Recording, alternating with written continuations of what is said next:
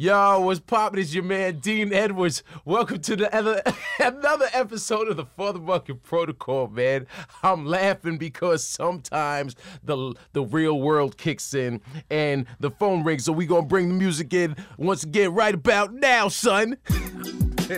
Yo, we back in the All Things Comedy studio, man, out here on the West Coast. The West Coast, as they say, West Coast is the best coast, but I'm from the East, where's the beast, so it's all good, it's all gravy, baby. Yo, and y'all know, as always, make sure you subscribe to the podcast on All Things Comedy. Follow, like, comment, the FuthaMuckin' Protocol. Big up All Things Comedy, the network. Big up all these shows on All Things Comedy. Check out some of the fabulous ones, like Dean Del Rey's Let There Be Talk, man. And also you got Ian Edwards' Sucker Comic Rant.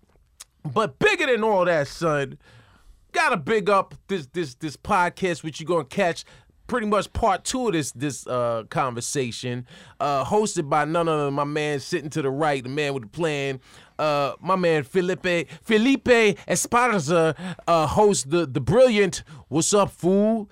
Is it What's or What? What's Up. It's What's Up. What's Up, Fool? And I got my man Felipe right here, my brother from another mother. Felipe, what's poppin', man? How you doing? What's up, fool? Chillin', man. Chillin'. We've been trying to make this happen. It's been like a year because I remember when you had John Sally up on your joint, and we saw each other because Felipe, obviously, like I said, he records for All Things Comedy as well, and he usually records on Wednesdays at noon. Yeah, Wednesdays at noon.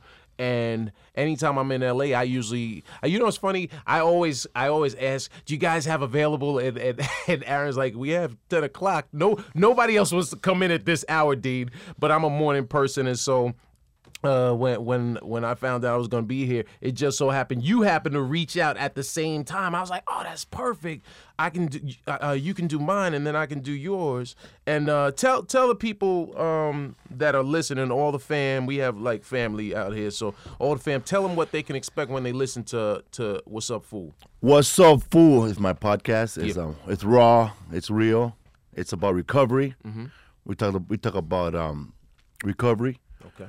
Not usually just recovery, but somehow it's leading on to recovery. Okay. And a lot of drug addicts listen to our show, non-drug addicts, people that are trying to stop doing drugs, people that are trying to find a way to just get away from doing drugs and, you know, find a hobby. Okay. So we get a lot of people who just finished stop doing drugs. Right. And then they listen to our podcast, they listen to my stories, and they click on it. It don't matter if they're white, black, Asian.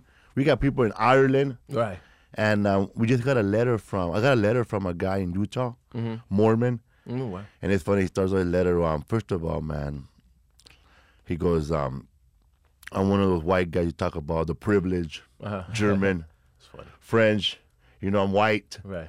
You know, he's white. I saw his photo. When you said Utah, I was like, I automatically decided, even if he wasn't white, I was like, hey, he's white. Well, he could be Samoan, too. A lot of Samoans in Utah. A lot of Fijians. Right, right. And he wrote a long letter how he's gay. And he struggled with being gay for all his life and did a lot of drugs, you know, trying to hide the feeling. Okay. A lot of drugs and... one day he was like feeling like doing drugs again, but he's gay, and he was. For some reason just opened your podcast, and I started listening, and I binged all of them. Wow! And he wanted to thank me for staying sober and being nice. Dude, he said my stories helped him because, and then he was telling me that somebody in his family died, and then he felt like doing drugs again. And he said that, but one of your guests on your show was talking about it, how, because I'm a crackhead, bro. I just do a lot of crack, and every time I try like stopping, I always found a way to find an excuse to go back to justify it. Right. Well, that was this guy was going through. He said, I think one of his parents or his best friend died, and he figured, wow, that's a good excuse to go get high. Right, right, right. I need this to comfort myself in this time of mourning. Yes, yeah, so I always found like an excuse to get high, like, oh, the Dodgers won. Well, I'm gonna listen to a little bump. Right. But isn't that how you know, addiction sort of wins, and why addiction is so hard, because it's so easy to find an excuse, to make an excuse and lapse back or slip back into that dark hole. Yeah, and also like if you never saw your parents make up, mm-hmm. you know, your parents always broke. They would fight, but you never saw them make up. You know, right. They never showed us making up. You only saw the negative versus the positive. Yeah, right. And they never said I'm sorry in front of us. Right. You know, they never got it all together and said, listen, man, me and your mom were fighting. You know, even if you would have said, well, she was acting a fool, mm-hmm. I was acting a fool, mm-hmm. but no one has ever brought, like, a lot of people fight and they don't bring their kids in the meeting or let them know what happened. So the kids go on thinking that, okay, you just fight, mm-hmm. and then somehow it gets better some way. Right, right. But we don't know that they made up. Mm. So that was my thing. I would fight with somebody, with a girl or somebody, and then just stop being their friend. Right. Forever. Oh, wow, wow. Because now, is this in the midst of your addiction? This is right, like smack dab in the midst of your addiction. So at what point did you realize, because I think that's very important, that especially being a parent, once you become a parent, you sort of think of all the things that you did that weren't done in front of you. Like, say, for instance, if you were young and you didn't see, you saw your parents argue, and they still wound up together. So there was a makeup, but you didn't see the makeup.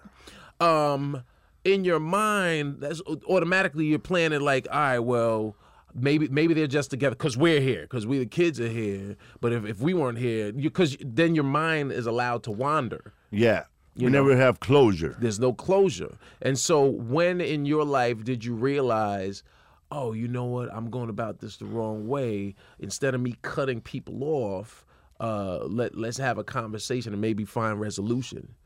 I didn't have no idea. Really, did it just happen? All of a sudden, something in my head said, wait, I can't let this person walk away. Well, okay. It was my fault. Okay. So then I just called up back and said, man, I know it was my fault. Mm-hmm. I'm sorry. Right. Don't go. Was it in the midst of, were you still in addiction, or were you in sobriety? I was sobriety. Okay, so sobriety helped offer clarity. You know, which is beautiful. And was that person someone that you, like, because I'm imagining that it's someone you had to care about them enough to say, you know what, I'm tripping. There's something in me that's telling me I can't let this person walk out of my life. Yeah. What did it? Was it your wife? Did it turn out? I think it was my wife, mm-hmm. and other people, because I've been with my wife 10 years. Okay. Shout out to your wife, lovely lady. Yeah, we're married now. Yeah. We're together, I think, 8. Okay. And I do a bit about it now, you know, because I know, like, I thought I never. You don't notice it when you're with somebody that long that you're not married to them, because in your head you're married to them. Right. You start saying, "This is my wife, dude, right here." Same way we've been. My wife and I've been together forever. Like we were together so long that. Well, we married already, baby. Yeah, under I'm like God's eyes. That's wifey, right? Right. That's how dudes get over nowadays. Right. If you they like, wifed her up, dog. That's how wifed up. That's wifey right there. And women are like, okay, and you, but a married dude like myself, we like, nah, son, that's the slickest angle out. He was like, oh, he called the wife, and she like, oh, he called your wifey. I'm like, yeah, but ain't no ring. There's no commitment. Ain't no commitment. This fool could bone out anytime he wants. He got like 7 other wifeys. He got a harem full of wives. Got wives everywhere. That's hilarious. So she's been in your corner for a long time. Yeah, man. You start getting pressure from the family. Hey, Dad, you gonna marry Mom or what? Oh, dig it. Okay, from the family, that is. When your kids are like, "Come on, son," your kids sitting around like, "Hey, yo, pops, you know, I mean, I know you called the wife, but could you know." I got a different last name from my mom's. It makes it confusing at the PTA meetings. So can you make something happen? That's funny, son. You know, and so I like to get people's story. You and for those of y'all that don't know, Felipe and I think the first time we worked together was it Comics Unleashed? Comics Without Borders with Russell Peters. Russell Peters, funny guy, yeah, I remember we met. That was where did we shoot that at? The El Del Rey. It was me, you, a bunch of comedians. Yeah. Eric Andre was in it. Eric Andre, Mike. Big Smile. Damn. Big Smile. Yeah, you know what I'm talking about, right? Yeah, Mike E. Winfield. Mike E. Winfield, yes. Mike E. Winfield, I think Ahmed. Oh, yeah, a lot of, that was a Comics Without Borders, right? Yeah, Ahmed Ahmed, Sam Tripoli. Yeah. A lot of people. Yeah, yeah, man. Shane Moss, I think. Yeah, Moss did it. He barely knew who he was. Right. So who's this young kid? Well, you know what was funny about that taping? I always likened it to pretty much like most sort of all-star showcases. And what was different about this, for those that don't know, Comics Without Borders, it aired on Showtime Networks here in the U.S. and it's I think it's available on Netflix and whatnot. But what was dope was they set it up where they put a headliner and a feature. So the feature would do, I think, like 10 minutes, and the headliner would do like 20 minutes. And, yeah, and then they also did like a little interview segment that they would bump into prior to your set. So what I enjoyed about that was it reminded me of Enter the Dragon with Bruce Lee, where like you had the best of the best, you know, like kung fu movies where you had this one cat in his style might be praying mantis, and another dude's like Tiger Crane style, you know, and everybody came together and was like, all right, well, you gonna rock out, I'm gonna rock out, and let's see who comes with it, you know. And it was a dope experience, and connected cats like myself and yourself, but also I had known Russell. Russell and I knew each other from like the early '90s when we were both starting out. So, really? Yeah, man. Up in Russell was from Toronto, and I started out in Rochester. His listeners are saying no. He's from Bramford. Right.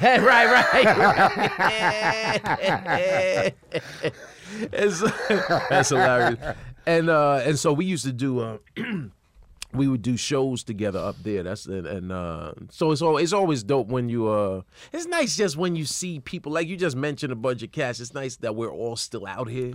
Yeah, still grinding. And I've also I met Eric Condra on that show, at that I met him at the Russell some other show I think I did. Oh, okay. And he remembered me. He goes, Felipe, you look like my drug dealer back in New York. Oh, funny. And I said, cool.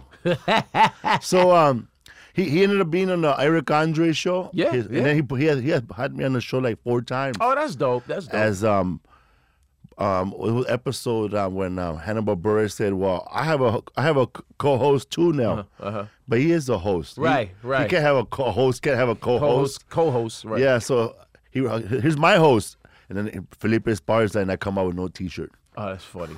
Oh, you want Tracy Morgan style? No shirt is not a party till you come in without a shirt. I worked with Tracy Morgan finally. Oh, did you wear like stand up or big show in Manhattan? I'm trying to think. Was it Toyota Comedy Festival? No, I don't know what it was. Oh no, you did Hot 97. Yes.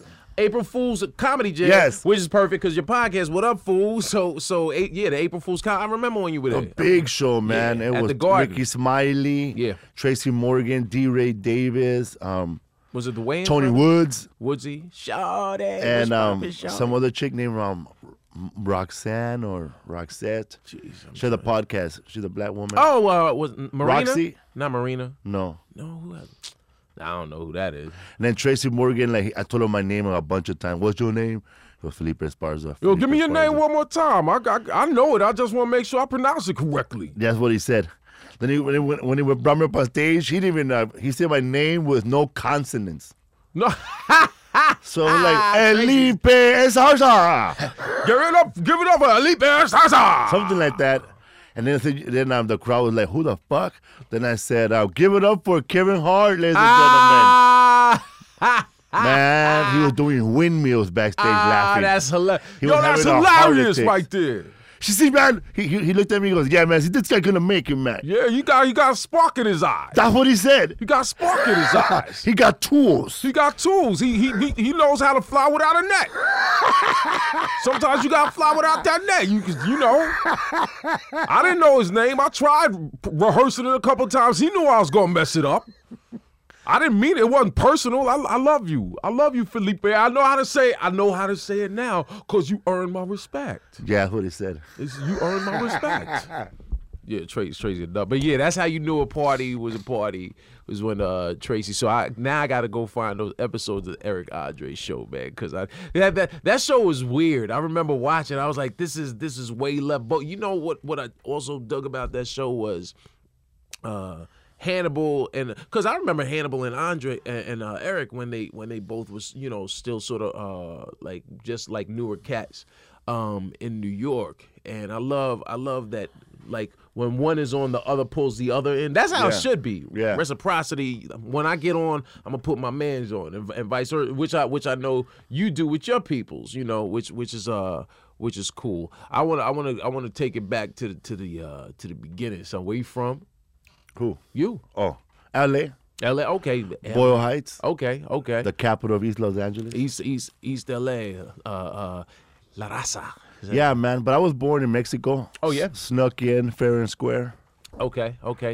So Trump, if he wins, he's coming for you. No, he's not coming for me, man. I'm legal. All right, boom. He's coming for people who are not legal. Ah, okay. Now he's coming for. I don't understand how, like, somebody could be living this long, 15 years, 20 years, right, and never got your shit together, man. Right. There's a point where you're supposed to say. So along the way, man, you kids can't be like, hey, we got to get married sooner or later. You know what I mean? Mm-hmm. We got to get married to this country sooner or later. Right. You can't be America's side chick forever, hiding in corners. Every time the America's main man shows up, we gotta go hide somewhere. Right. I mean, I don't know, man. My parents, we came here in the late '70s. Late '70s, okay. And then we got our green cards in '84. Okay, so it didn't take you too long to start working towards. Yeah, but we had a plan. My dad already had family here already set up. Got you. Man, it's hard when you come to a new country and you don't know nobody. Oh, bro. Nobody. You're a refugee. Yeah, yes, you are. You're a Syrian refugee. Right. Did your parents speak English? Hell no, they still don't speak English. They didn't speak English, but they wanted you to learn it, so you were their translator? Yeah. Dig it. That's my new special going to be called Felipe Translate This. For real? Oh, that's hilarious. That's funny. That's why I'm psychic too. My parents don't. It's funny. My dad he's been in the America long enough where he could just take his U.S. citizen test in Spanish. Oh wow! I didn't even know you could do that.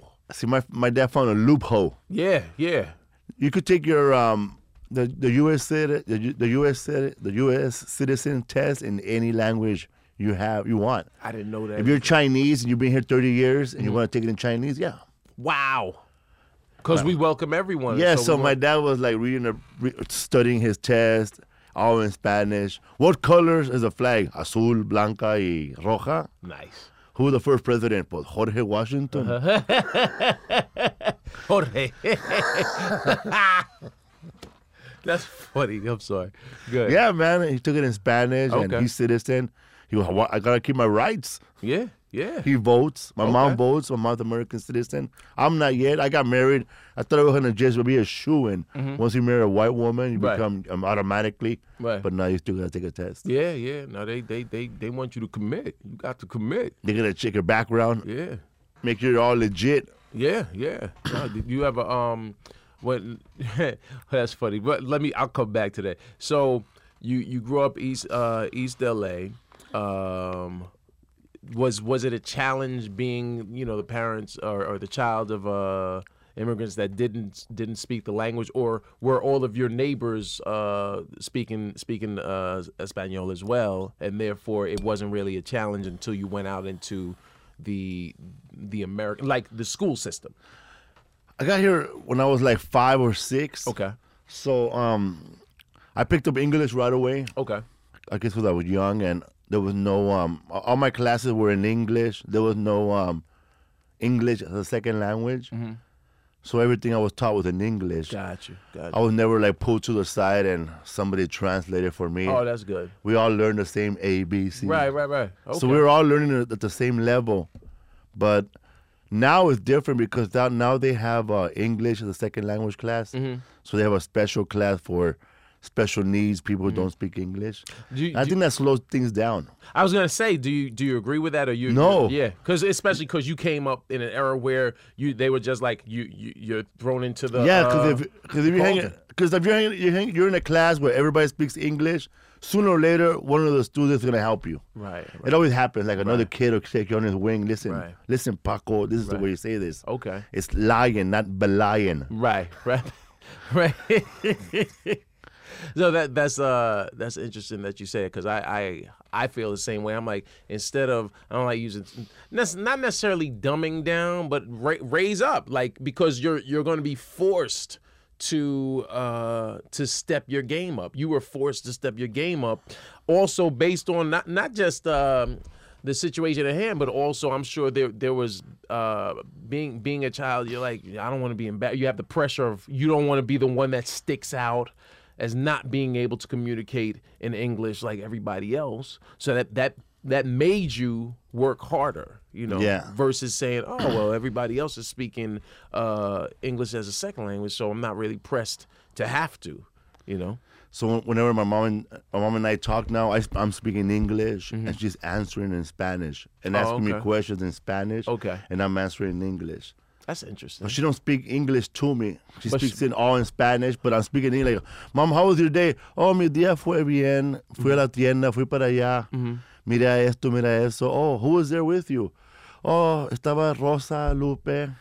Did you have a good time? Sí. They were having a conversation like that. But she understands. She understands everything I'm saying. Okay. But I can't find the right words in Spanish to say. I could speak in English, but I can also speak in Spanish, but I don't know I don't know the big Spanish words. Of course, like comprehend is easy, comprende. But there's other words I don't know. Like, I'm proud I knew that one. Some I don't know, man. I'll just go, tú sabes,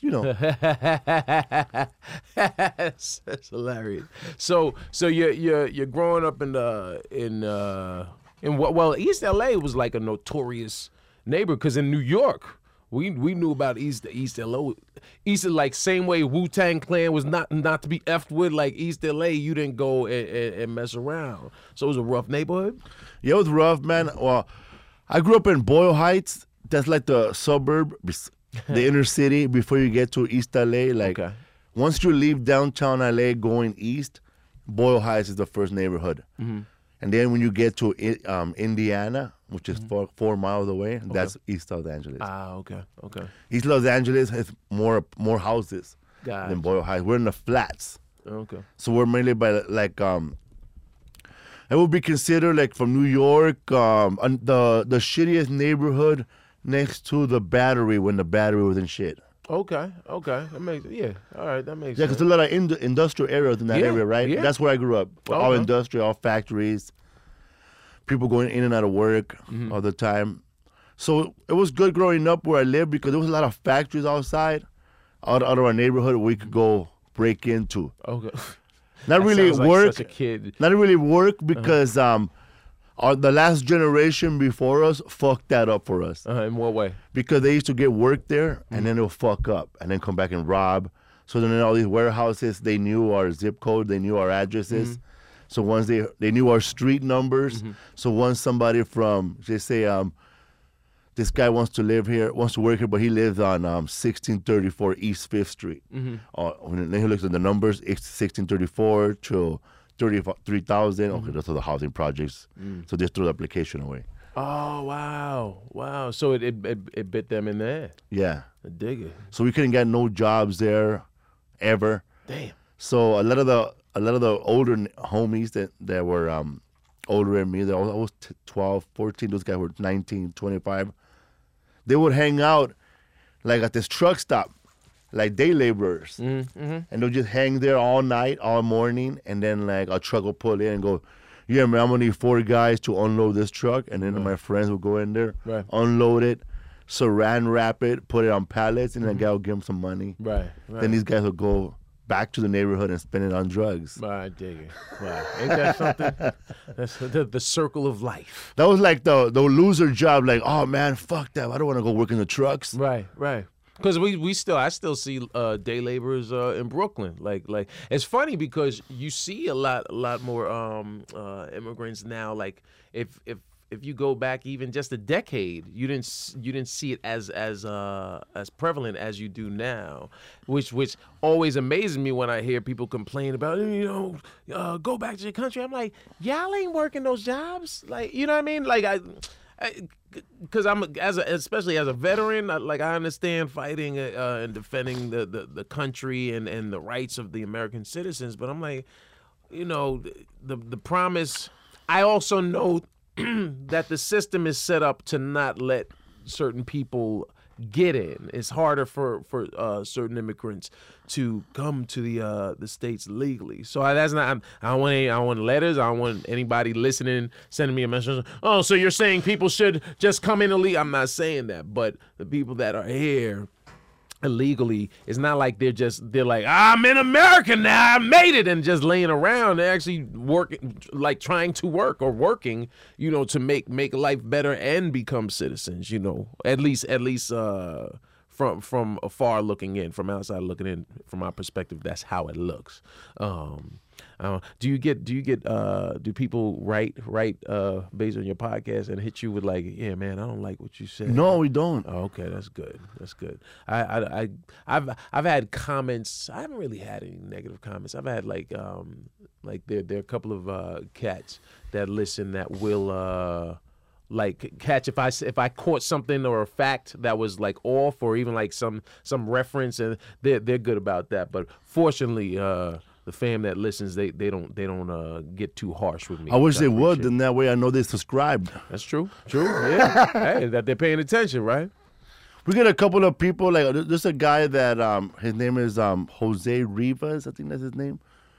He lives in Japan, and he's from LA, from East LA. Okay. He's a military? No, he's a translator. Oh wow. Okay. So he translates our podcast in Japanese to his students. So the students get a little bit of the history of LA. So, oh, dude, that's hot. So they're over there. That's hot. There's we sent him merch. He buys merch, and this is Japanese girl who wears our What's Up Fool. Oh, that's dope. She has no idea who we are, but she wears it. I like that. That's dope. Japanese man. I mean, they love American culture. Yeah. It's all good, but you know what they love more? They love the Latino culture. Yeah, yeah. They love it. Yeah. They love the hip hop culture. Yeah. They love the whole lowrider scene. Yeah. Like sometimes, like you ever go on YouTube or wherever, you're on someone's page and you see somebody, then you see that motherfucker again, another photo. Yeah. Then you see this photo, but you don't know him. Right. But you're wondering why all these fools know him, but you don't know him. Right. And you start digging around, researching. You do the research. Then you're there 2 hours looking for the fool up. You don't even never met him. Yeah, you're on an internet journey. So I follow this guy who I was seeing like in photos, right? And I'll see him in old school photos, like rapping. Then I saw him with, nowadays, with Sons of Anarchy. But I went through the whole list of watching this dude. Who the fuck is this guy? You watched his transition. Yes. His growth. And I went all the way back to the late 90s. Wow. Some guy, and he had a tattooed face. Mm. He's a Raider fan. He has a tattooed face. He has a big old harbor area tattoo on his stomach. Mm-hmm. And I'm thinking, like, I'm already thinking, this kid's a crazy-ass thug, right? Right. Or from somewhere. And he's been on some movies. But he's like, he wears old school gangster, like with a zoot suit. Right. And then he has a Japanese lady. Oh, wow. And I was wondering, how the fuck did he have a Japanese lady beat this gangster from Harbor City, Wilmington? His name was MC. First of all, I found out his name was MC Pancho. MC Pancho. What up, MC Pancho? I went to another interview, and I saw a whole interview about him. Uh-huh. I'm going to invite him to a podcast. I've never met him. Dig it. But I learned everything about him. And I'm glad that I used to be quick to judge people, because I'm from the hood, right. And I know when somebody's a loser. But I saw him and said, "No, man, this guy is like eccentric. There's something about him, or else he wouldn't be here." And he hosted the tattoo convention in Denver really? With some hot chick with a lot of tattoos. You know those beautiful girls' tattoos? Yeah, she has 700,000 followers. This guy only has 2,000 followers on Instagram, but he gets to coast that shit. Yeah, she. I mean, he has street cred somewhere. Yeah, somebody was like, "We got to get Pancho, MC Pancho." So I thought, okay, this guy has to make all his money selling drugs. You know, I'm already stereotyping this guy. Right. And I looked him up. No, this guy is the most humblest, realest, nicest person you can ever meet. And he's telling me the story. He goes, I feel like he's telling me this story, but he's not telling me. He's telling the whole world. Right. He said that he started making cassettes in the 90s and was giving them out because he couldn't sell them, mixtapes. Okay. Like MC Hammer selling them out of his car. And he was selling them. They didn't really make that much money selling them, but he always had a job. He said that his album and made it to Japan. They were selling his cassettes for $5,000. Are you kidding me? He sold 5,000 copies at $50 each. Dude. Never got money from it. These Japanese guys bootlegged it, and they sold 5,000 copies for $50 each. But so now they're searching for him, like searching for Sugar Man. Right. Sugar Man. Sugar Man. Come back. 'Cause I'm tired of this scene. That guy. Yeah. So they searched him. Rodriguez. Yeah, Rodriguez. And then they flew him out to, he don't know who the big star in that little ass town in Japan, little town. And he's taking photos of everybody. He's like Danny Trejo over there. Wow. But, dude, that's crazy. And I found it out in 2 hours, you know, just searching him. And this all happened just because you kept noticing his face on different posts. And so you're like, who's this guy? And long story short, he's just a longshoreman from the harbor area, San Pedro, working there 26 years. Dang. He goes, man, he goes, and he was hit a rough pass when he was under 20, but at 21 got a job as a longshoreman, union man, everything he's had. He bought from his job. He never, nothing. He didn't get no money from movies, no money from those albums. Self-made guy. There you go. Give me the chills, man. Like, yeah, man, this is a cool guy. He sounds like a cool kid. I love the fact that you stumbled upon him. You know, it wasn't It wasn't like you were saying, "Yo, who can we interview on my show?" You were just curiosity, you know, and I think that's the power of the internet, that people don't. Well, people do utilize it, but you know, because the internet is used for evil or just used for bad purposes so often. I mean, even something as simple as just like internet porn. Like, think about how many times you go into internet porn. You're like, man, I should be doing something more productive. But you're like, but interracial, whatever. Nah, I don't jerk off in the daytime. No. Then you have all day to kill. You know what's funny? My dude Harris that just called. He actually allots himself a time of the day. There've been times where I'll call. He doesn't mind me saying this, which is why I can say it. But I'll call him. He's like, "Hey man, you interrupted my session. You know, it's my moment." I'm like, "Oh my bad. You know, hit me back. You know, in an hour after you find just the right scene or what have you." But it's nice that you used it for something good, something positive, to find out something positive that might have not only inspired you and gave you chills, but also your listeners and the people that support your podcast. It's crazy because then the girl he's dating, I think he met her in Japan. Oh, when you said that, I was like, oh, okay, well, it made sense. And she dresses like, there's photos of him with a bunch of Japanese.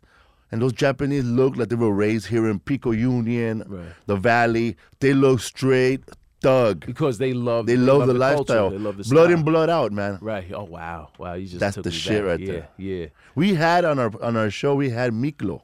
Did you really from Blood and Blood? Found that motherfucker somewhere. Is he still acting? He's still acting. Okay. He's big. You know, like some actors are big in other countries. He's big in Germany. Okay. Wow. What's amazing about entertainment, man, is you never know, especially now with the internet. Excuse me, you never know who's peeping, who's checking you out. Who's checking you out? Huh? You know, I'm always amazed when I have, you know, people, you know, hit me up, you know, from HK from Hong Kong. You know, we have a listener supporter, Alyssa, and she checks out. I'm like, really, Alan? You listen to this? But I love it. I appreciate when people reach out, because you don't know people, like you said, people will stumble upon you. That's the one thing I miss about having my afro is I know with when my hair was big, it stood out. You know, it was because, like you said, it was when someone, the same with your look. You know, you have a lot of hair. You have an interesting style. You know, and coming up the way I came up. You had the more your swag was based on your originality. You know, that's what's missing, I think, in entertainment, specifically hip hop and pop music today, is everyone sort of is cookie cutter. Even like a lot of, say, the rappers. A lot of rappers all look exactly the same. And they sound the same and too. Sound exactly. Got a lot of enemies. Yeah. Got a lot of enemies. Yeah, dude. It's like we get it. We know you got enemies. People don't like you. We get it. All right, move on. Everybody's hating. Right. You know, and so stacking chips. You're stacking cheddar, stacking chips. And like them. I trip out when the rappers like. Just hanging out of their house, and so a lot of these guys are unknown. Those are the guys I follow too. Yeah. I find a rapper, like I don't know who he is, but I follow him, and then they're inside their car with stacked up money, right? And I'm like, I'm watching this 2016, bro. I'm thinking, is the bank giving out that much cash nowadays? Because you walk into a bank, you should have closed your account. They're not going to give you no cash. Right. They're going to give you a check. Walk out of this. You go to the check cash and place it. I mean, who's cashing all these checks? Who's paying these rappers in cash? That's funny. That's funny. Promoters that try to clean their money. Oh, man. Because I know that I saw a movie once with Little Richard, and he was one cat. They used to get paid in cash back in the days. Yeah. And I remember in the movie, I was told I could just picture that movie right away, man, because I wanted to be there. Little Richard had just got paid, and he's paying everybody off, and he opens up his briefcase, and he's getting fucked up, and he's taking money out of the briefcase and paying everybody off. Then he sees a young white couple, and then he starts to make out with her. So then they start making out. Man, a fucking orgy starts right after. Oh, wow. And the whole time he has the money right there. And I'm thinking how easy it is to rob these people. Yeah. That's I remember, I think, Chuck Berry also. Like a lot of those cats back in the days, man, because, which I guess makes sense because a lot of them probably didn't have bank accounts, you know, especially if they were black or color, they didn't have the access to the bank. Yeah, so they're like, here, I'm taking that money, which is now like a wives' tale where they get the money and put it under the mattress. I ain't gonna front. I sometimes, like, this is my merch. When I sell my T-shirts, if whatever I sell cash, I put the guard in my head is like, nah, you can't tell people exactly where you put. But if I make a couple $100. Selling T-shirts, I don't always deposit that money. That's fun money, you know. That's the money. Or I'll go re-up and get some more shirts, and then take some addition and stash it like in a sock or something. You know, did you ever stash money in your house even though you were living alone? Yeah, bro. Let me tell you something. There's nothing better than you ever stumble upon some money. I think that there's something wonderful about. Look, there is no. I love. Like especially in the winter, especially in New York, because you're running through a couple of different winter coats, and so I love to just like sometimes like if I go to grab like say just food at a restaurant, and I pay cash. Say the bill is say $60, and it's no, the bill is like $45, but I want to leave something, so I'll give like $60. Take a tip. I'll take that $5 or $10 and just dump it in my pocket. But I do that, and it accumulates. So then by the following year, if I'm just like walking around, I reach in and have like $40 in my pocket. I'm like, oh, you know, every so often I'll just say, here, you know what, here, just stash like $20, $30 here. I'm still, that's old school, I guess. That's real old school. When I was watching that Snoop Dogg, when Snoop Dogg had his family show on MTV. Yeah, the reality joint. Yeah. And his son was playing in the closet, and he grabbed one of his coats, and he was trying to be Snoop outside the house, and he put in his pocket, it was $10,000. Stacked up. Wow. And he got in trouble, of course. I was gonna say, yeah, shoot. Oh no, you can't do that, little homie. You got to stay out of daddy's pockets. Ooh. I like to reach that level, man, when I forget $10,000 in my pocket. I remember. I'll do you one better. I'll do you one better. I remember, I think it was D-Ray. Somebody was saying they were hanging out at Eddie Murphy's crib. And if I get this right, we were at Eddie's crib, and it was like an envelope, a DreamWorks envelope, and D-Ray or whomever was like, yeah, what's that? And it was like, oh, it's just, oh man, it's just a residual. It was like, you know, either a couple $100,000 or $1 million, just a six-figure check just sitting, and it was nothing. He was like, oh yeah, that's, you know, that's a check. I'm I gotta I'll get that deposit. If you or I get a check for $1,000, you're immediately, I'm like, oh, here, let me make sure I go to the bank and put, because I always, my fear is always, that's the day that there's going to be a fire in the house and the check is going to get burnt up and I'm never going to be able to retrieve that check because SAG's going to be like, oh no, we have to go through a procedure and you have to, so I'm real paranoid. And that's coming from being broke. Man, I remember before Jamie Masada used to give me Friday and Saturday shows at the Laugh Factory. Hey, buddy. I'll be there on Saturday because I had a show down the street. I'll be there on Saturday where all the big comics are coming in. They say, hey, what's up, Felipe? You're in the show? Nah, I'm in a fucking show, man. I'm here to get my $60 from the box office. Yeah. I did that last night, as a matter of fact. But both Ian Edwards and I, we were doing. He had a spot at the Soho House. Sarah Mello, shout out to Mello. She's doing a show at the Soho House every Tuesday, and we on our way from the Soho House. Ian, there was some agent was having a party. This cat Andy was having a party. CAA cat. At The Den, I think. The Den on Sunset. So on our way, I said to Ian, I said, "Yo, you know what? Swing by the factory because I have probably like 6-7 checks there from last time I was out here, but I think that they expired." Oh man, they expired. That's Eric. That always bugs me. A month later. Yeah. Like you got to pick up your checks quickly, and it's been. I haven't been out here since what are we in October? I was out here I think in March, April, and so I kind of knew that the checks weren't going to be there, but I was like, maybe I try and maybe I catch that because I think they expire after like there's 180 days, yes. six-month joint. So I just missed it. Oh well. Do you ever go through the Laugh Factory checks when they give you the little box and you start looking at all the other celebrities? Right. These motherfuckers are gonna pick up these checks. I'll take it. Yeah, man. I'm like, these are stackable, like John. Like that dude, what's his name? I can't think of his name. Who, Lovitz? No, not John Lovitz and the other guy. The one that goes, you can do it. Oh, you can do. Oh, damn. John Schneider. Yeah, Schneider. He had checks in there, and I'm like, man, these guys don't give a fuck. They don't care. I'm waiting to get the check with another comedian right here. Yeah, in line. Wait for your check, son. So that's a perfect transition. So when did you? You know, I do my research, and I know there were like 5 things you want to do before you die. Yeah. Be happy and be a stand-up comic. When did you decide? When did you have that conversation with yourself that made you decide you wanted to become a stand-up man? Oh, I was like 22. Okay. And it was like I was in a rehab. Okay. And our rehab was non-denomination, so you could be Muslim or Jewish or non-religious to be in our show, our rehab, but you have to attend the meetings though.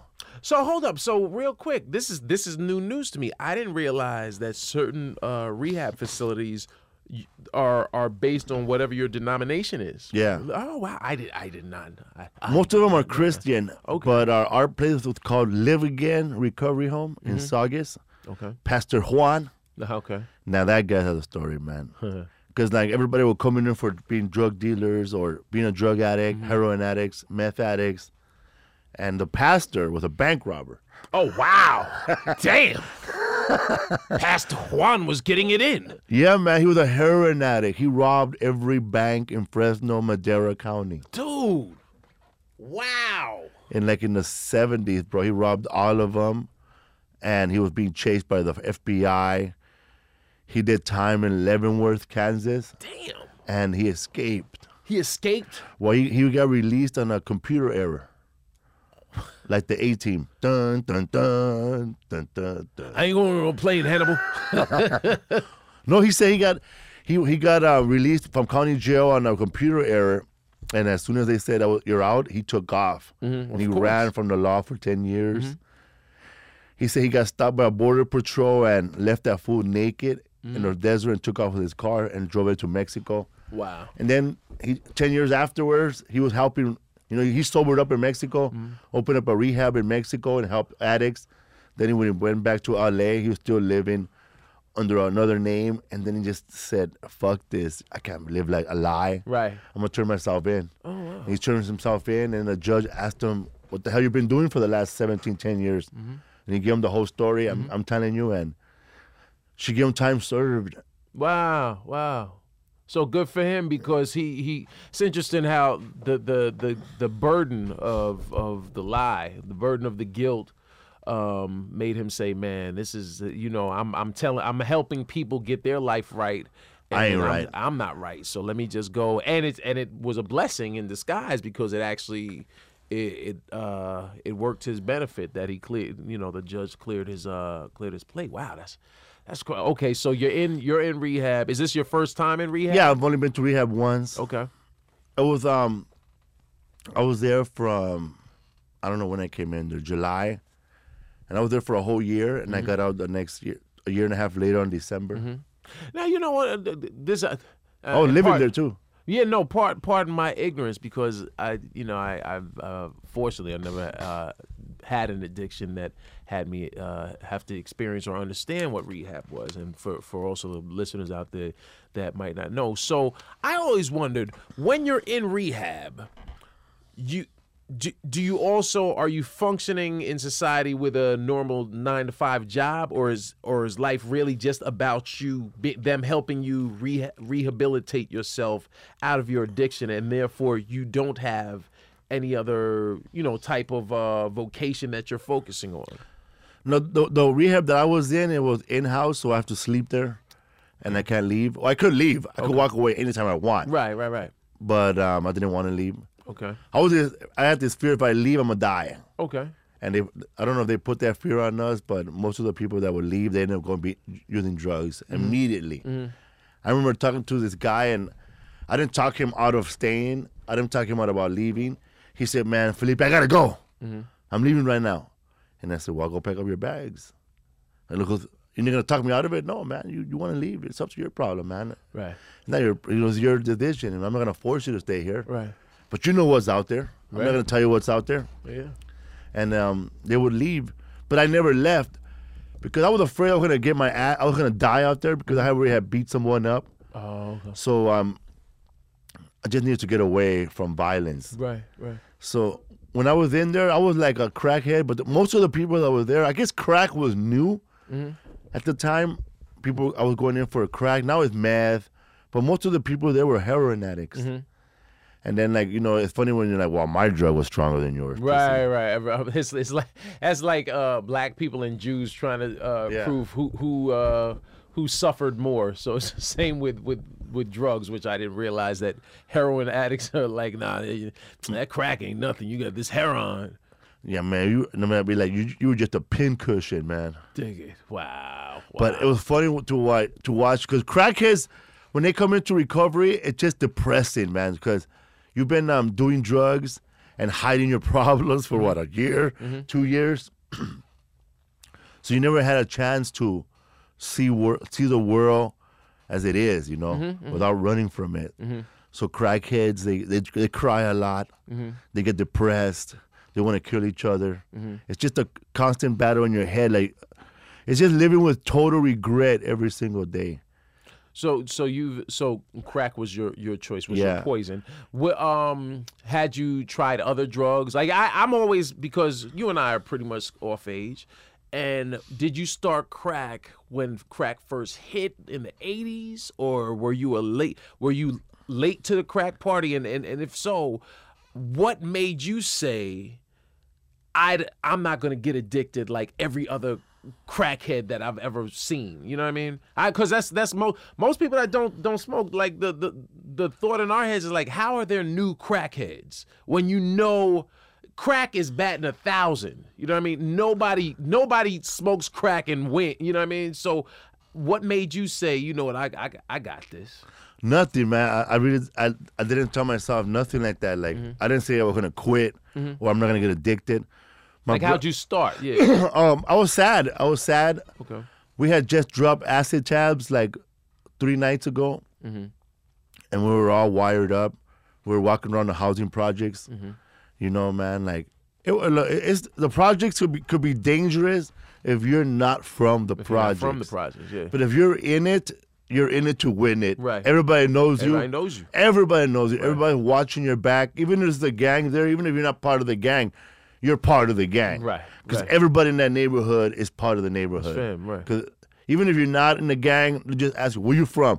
From Aliso Village. Oh, man, you're one of those Crips? No. Right. Oh, you're one of those other Mexican gangsters? No. You're one of them. Right, right. You know, so. And I got hooked right away because my brother was already hooked. He was doing crack. But then my brother got shot by the police, and we were all depressed. It was like the mood in my neighborhood when my brother got shot and my other 2 friends were killed by the police. It was like the mood New York felt in 9/11. Okay. Yeah. Where you lost somebody big, and we're all cool with each other. We're hugging each other. It was like a haze. Writing R.I.P. on the walls for our friend. Never forget our friends. Right. And even the Korean guy from the liquor store who's selling us 40 ounces our whole lives, he felt bad that my brother got shot. Oh, wow. We were over there buying beer to get fucked up, and he gave me a big hug, and he walked me to the back of the store, and he gave me 2 cases of beer. Oh. And he said, don't worry about it. Kill yourself. That's right. Oh, because on the one hand, wow, that's generous, but we're like, you're just helping enable. I'm not even going to card you like I never do. Like, that was his version of a Hallmark moment. Holy yo. You know, it's funny, man. My goals when I was 15 is to be like this. I'll say his name, man. He's still alive, man, but I'm pretty sure you want to hear this podcast. Right. There used to be this guy named Bungie, this brother, man. And he was cool, bro. He was cool. I don't know if he was a blood or he was in the Mexican gang. Either this guy was crazy. He claimed both. Oh, wow. Okay. 4th Street. He got range. Yes, man. He was the kind of dad you want, you know, and the kind of gangster you want. But if he was not your friend, you don't want him. Well, what would you say? Because this guy I would watch him work, man, and I say, man, I'm gonna do everything he did. There was a liquor store, the same liquor store where that guy gave me my free beer. Well, remember I told you there's a lot of warehouses. They get paid on Friday. Okay. They would get paid. They would cash their checks at our liquor store. Right, right. But it was our liquor store. Yeah. Charlie's, and then on First and Boyle, and First and Gless Street. Okay. He would wait right there. Imagine you're cashing your check, and then this big old thug just watching you cash your check right there. Who's standing there? Right. He ain't buying nothing. Right. He's just standing on the other side. Everybody. But he's standing by the candy, and you're cashing your check, and he's standing right there with a tank top, big. He's wearing one of those old school gangster hats. I know you remember. Oh, like a fedora type joint? Nah, man, it was a corduroy hat with the 2 golf clubs. Nah, I don't remember that. It was a corduroy gangster hat, and it had just 2 golf clubs on it. I remember the logo seems familiar. Probably Neiman Marcus. I don't know what it was. Okay. And he's standing there. Just say his. This he got the Lokes on. He got Lokes. Yeah, he got Lokes, and then his cornrows are in rollers. So he was thorough. Big rollers. Yeah, yeah. And he's standing right there, and just some regular Joe's cashing his check, $270. That fool's asking for $30. Dig it. And they gave it. I mean, I don't know how they gave it, but some of them gave it. Of course, you got this big dude sitting there just watching them. They're like, do I give him 30 or does he take the full 217 around the corner? And then the agent got to get him mad. No, Banja. You know how to say Bungie. Banja, no! Banja! Clocked that fool. Right, yeah. He knocked that fool out, dog. Yeah, then the cops show up, and I'm there like picking up the little change that fell, putting it in my pocket. Yeah. When I'm putting my change in, the stupid ass housing authority police, because we have the projects back then had their own police. Yeah, I remember. Yeah, they're still in New York. Yeah. And it's funny, like we knew those fools got off work at 4, mm-hmm. and then the real criminals would come out. Right. So man, those guys came in there, they didn't even give a fuck who did it. Bungie was gone, his homies were gone. It was only the little kids, the next generation right there. Right, right. We were like the runts, like City of God. Yeah, the little kids. Yeah. And the cop just, he went, oh damn! And he pointed the shotgun inside the store, and he just pointed. Both of them pointed inside the store. Damn. I don't know who called and said there was an armed robbery. There was no armed robbery. Right. Strong arm. Right. And I was like, I was watching that. And then every time a truck, just say a truck, like a Coca-Cola truck mm-hmm. or a Budweiser truck, or any kind of Budweiser truck will come in and deliver alcohol to that liquor store, mm-hmm. they will get robbed. Damn. Like someone will open up the cases and run off with a beer. Mm-hmm. And that happened all the time, man. Yeah. Like our neighborhood wasn't the type of neighborhood to start a business. Mm-hmm. Right, no. Because you weren't going to get the local love in the way you wanted it. Damn. So those were my heroes. Mm-hmm. Then there was another guy named Wolf. Mm-hmm. And this guy, man, was one of those Mexican gangsters, man, that was crazy. Like, you know, some people have a silver tooth. Mm-hmm. I don't know how this guy did it, but he had a red ruby in one of his tooth. I always wondered how they got it embedded into the tooth like that. This guy was name was Wolf. I think he's long gone, mm-hmm. but he was buff, man, mm-hmm. just like Bungie, buff. Mm-hmm. And this guy, man, I saw him fight one of those police authority cops mm-hmm. that just stopped him and they said Wolf. He goes, "How the fuck you know me by Wolf?" Mm. Like right away, like who told you my name is Wolf? Right. Then the guy tried to stop him, and then I just saw him like grab the police officer by the chest mm-hmm. and started pounding his face. And then his homies came in and started bashing up the car. And then, see, when you live in the housing projects, a lot of people were not that violent. They were not involved in that situation, but they were affected by it. Like all the cops will show up. And they will put our neighborhood on lockdown. Right.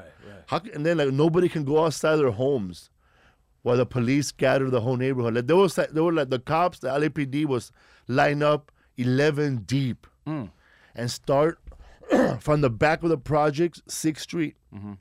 and walk all the way to 1st Street. Just walk the entire perimeter. Scare the whole world. Yeah. And everybody go in their house. But by the time they made it to the other side, everybody was gone already. Right, everybody cleared out. Woo-woo! Right. Popo. So wow. That's you know, because I want to break this into two episodes instead of doing just one long one. And we stopped at. So when did you start smoking? When would you say? Because obviously you were doing other drugs, but they sort of acted as a gateway, but crack became the one that really affected you heavily, yeah? And around what age were you? I was like 19, man. 19, okay. Put it this way, man. I was the kind of guy, man, you can't tell fuck off in person because I would knock your ass out. Wow. And then this asshole. And you're such a sweet guy. Yeah, you know, and then this asshole from the LA Podcast Festival told me to fuck off on Instagram. Uh-huh. Just because I told him his podcast was all white. And it was all white.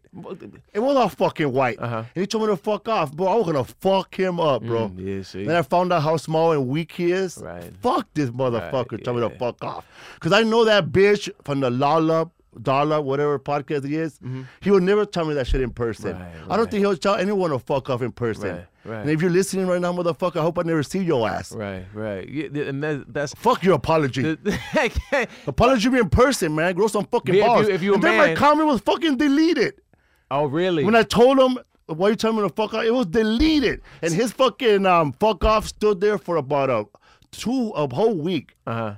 Fuck that motherfucker, dog. Yeah, man. People are brave. People act tough, man, on the internet. Yeah. Like I would never tell someone to fuck off, even if they're smaller. Well, because you have Pancho. You know, you gotta respect. I respect people. Yeah, man. Like, I'll call you out, but don't tell me to fuck off. And there's also a difference between.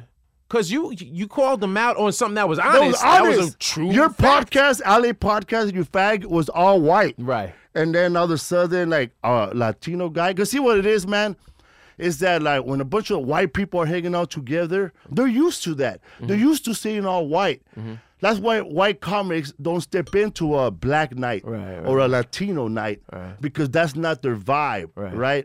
They don't know that. But as a Latino comic, we go everywhere. Or a black comic. Or a black or a comic, any comic of color. We go everywhere. Well, and the reason, and this to, you know, to inform and not necessarily to offend, people have to understand the majority of, I remember someone said to me recently, they said, you know, you have to understand,